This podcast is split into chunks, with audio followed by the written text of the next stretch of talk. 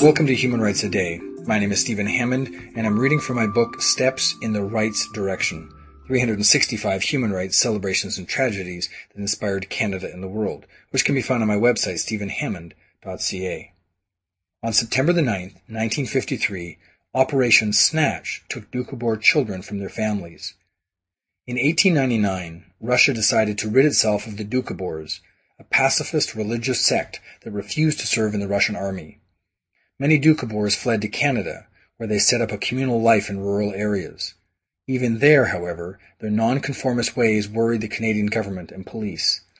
Half a century later, BC's new social credit government and Premier W.A.C. Bennett initiated Operation Snatch to punish Doukhobors for refusing to send their children to public schools.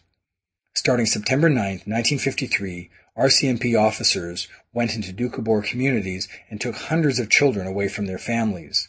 For almost six years, until 1959, these children were kept in former Japanese internment camps, taught normal Christian ways, and beaten if they spoke Russian, or if they cried from loneliness. Once the children returned to their families, the government reasoned that they would moderate their parents' lifestyle. Of course, it didn't work. A 1999 BC Ombudsman report urged the government to start the process of reconciliation for the children who are by then in their 50s and 60s.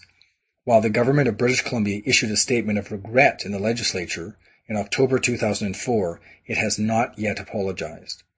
Some of the adult children who were apprehended years earlier have been looking for legal compensation for their wrong, but thus far have been unsuccessful.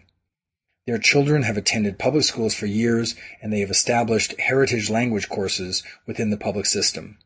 Today, there are between 30 and 40,000 Doukhobors in Canada.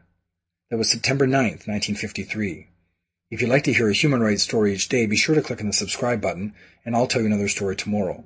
If you'd like a link on your website to these podcasts, send an email to stephen at stephenhammond.ca. For more information on human rights, go to my website, stephenhammond.ca.